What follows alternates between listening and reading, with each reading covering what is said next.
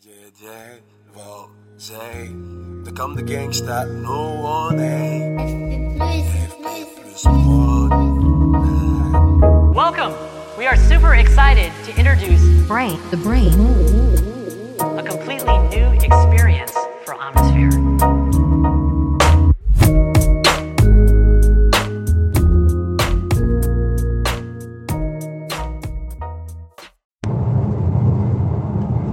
chers amis, bon retour dans les podcasts de l'antifragilité. C'est un plaisir de, vous retrouver encore une fois ce matin un peu tôt, où je m'en vais de, de, de, bonne motivation et de, bonne énergie vers mon crossfit, vers ma salle de crossfit. Euh, je rentre tout juste du, festival de mon ami euh, David Nicolas, euh, Festival Limitless, qui avait lieu euh, à la frontière suisse, dans les montagnes, dans un magnifique refuge. J'ai eu la chance de- d'intervenir, de, faire une conférence avec mes amis. Euh, il y avait évidemment Slim, Steve, donc Nomad Slim, Steve Jancis pour ceux qui connaissent pas, Jérémy Coron et, évidemment David Nicolas, les membres de mon équipage, mais aussi des amis, Leonardo Pelagotti et bien d'autres. J'ai pu rencontrer euh, Jean-Baptiste aussi, JB, qui nous a fait une démonstration d'hypnose absolument bluffante et qui nous a formés euh, au premier secours. Très très intéressant évidemment aussi. Tout ça pour vous dire qu'on a passé un, un moment merveilleux, véritablement, et que j'ai eu grand plaisir à faire une conférence sur l'antifragilité pour euh, simplement apporter plus de questions que de réponses. Je pense que la transmission que l'on doit faire, non seulement que l'on peut faire, mais que l'on doit faire, ce n'est certainement pas transmettre des réponses, mais transmettre des questions. Et c'est très euh, déconcertant pour la plupart des gens, puisque le monde dans lequel nous vivons actuellement euh, monnaie les réponses et dénigre les questionnements. C'est-à-dire que ce qui a de la valeur, euh, la valeur d'un produit, on l'estime par rapport à la réponse que ça va nous donner. Si vous regardez une vidéo, si vous regardez, si vous prenez une formation, si vous apprenez, euh, si vous apprenez une nouvelle compétence, on vous promet en fait euh, des réponses et en regard de la grandeur de ces réponses-là, on, y attribue une valeur et généralement c'est un prix. Vous saurez euh, suivez cette formation ou lisez ce livre et vous apprendrez comment faire des pâtes, faire la cuisine, euh, le développement personnel, apprendre à méditer. Voilà, on vous promet la, réponse. Et je me suis rendu compte, moi, dans, dans- dans ma transmission, que ce qui m'importait, c'était de transmettre des questions, des questionnements. Parce que si vous transmettez la méthodologie de questionnement à une personne, en fait, vous la rendez autonome. Donc alors, évidemment, elle n'aura pas de réponse, ou la seule réponse qu'elle obtiendra, ce sera le moyen, la méthodologie de poser des questions et de se, questionner sur le monde. Mais comme le disait Emmanuel Kant, et, euh, c'est un ami qui m'a repartagé cette transmission-là, cette, euh, cette citation, c'est Jérémy d'ailleurs, Jérémy Courant que j'ai déjà cité, qui m'a retransmis cette, euh, cette citation de- d'Emmanuel Kant que j'aime énormément.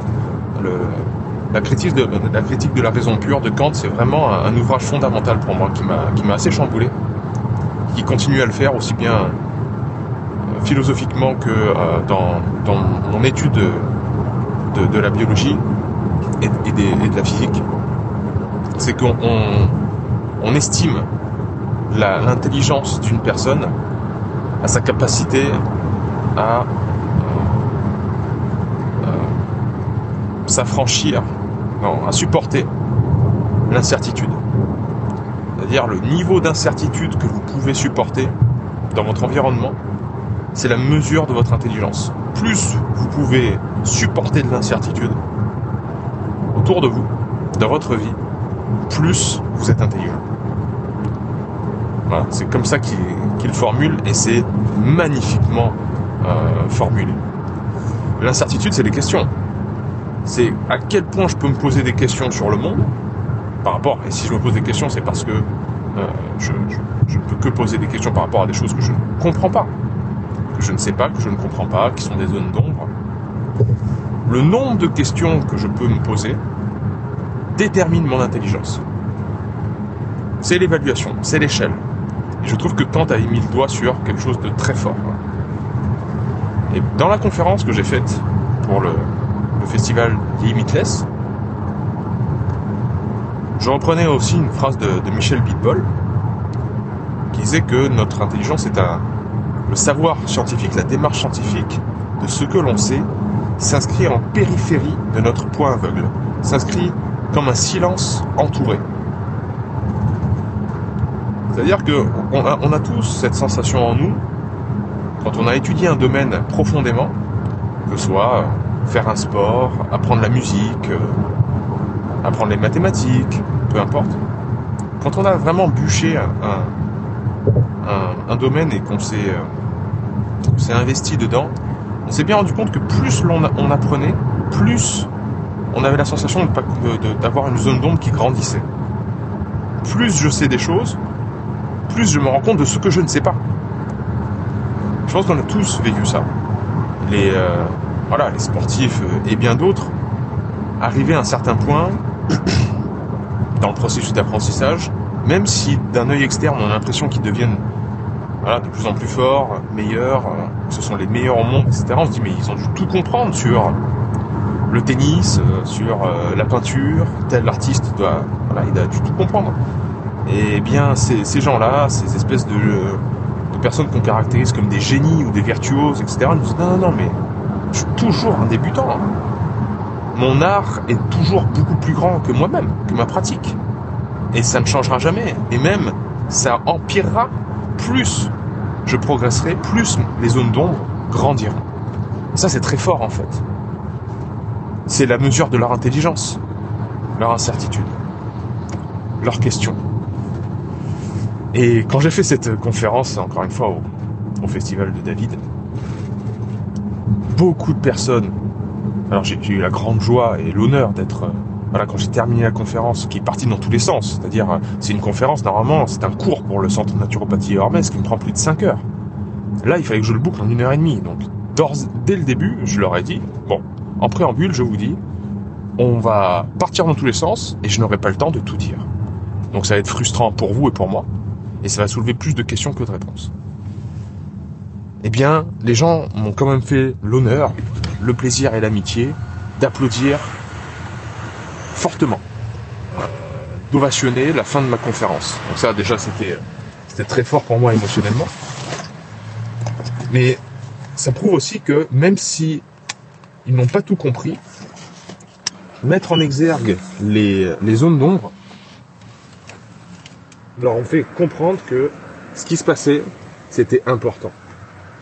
Même s'ils ne comprenaient pas tout ce que j'avais dit sur les implications de la physique quantique ou d'autres sujets philosophiques, c'était pas grave. Ce qui importait, c'est qu'ils avaient senti que les zones d'ombre soulevées étaient importantes et que quand on a plus de questions, quand on élargit sa zone d'ombre, en se questionnant, on augmente son intelligence. Son intelligence, comme je- j'aime à vous le répéter, qui étymologiquement vient de interligere, c'est-à-dire tisser des liens.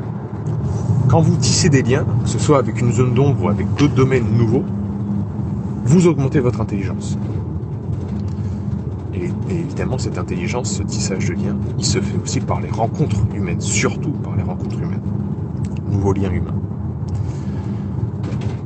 Donc euh, voilà, c'était intéressant de voir les réactions à la fois très très enthousiastes et parfois d'incompréhension. De, il y a eu deux personnes qui sont venues me voir et qui m'ont dit ah non, en fait pas deux, il n'y en a eu qu'une seule, Euh, en tout cas que je me souvienne, et qui est venue me voir euh, déconcerté. C'est-à-dire, euh, mais j'ai pas compris ta conférence, quoi. J'ai, enfin, non, c'est pas ça. Il y en a eu beaucoup qui n'ont pas compris beaucoup de choses, mais qui étaient quand même contentes dans le sens, elles avaient, comme je l'ai dit précédemment, elles avaient mis le doigt sur des choses importantes et qu'il fallait qu'elles creusent les sujets.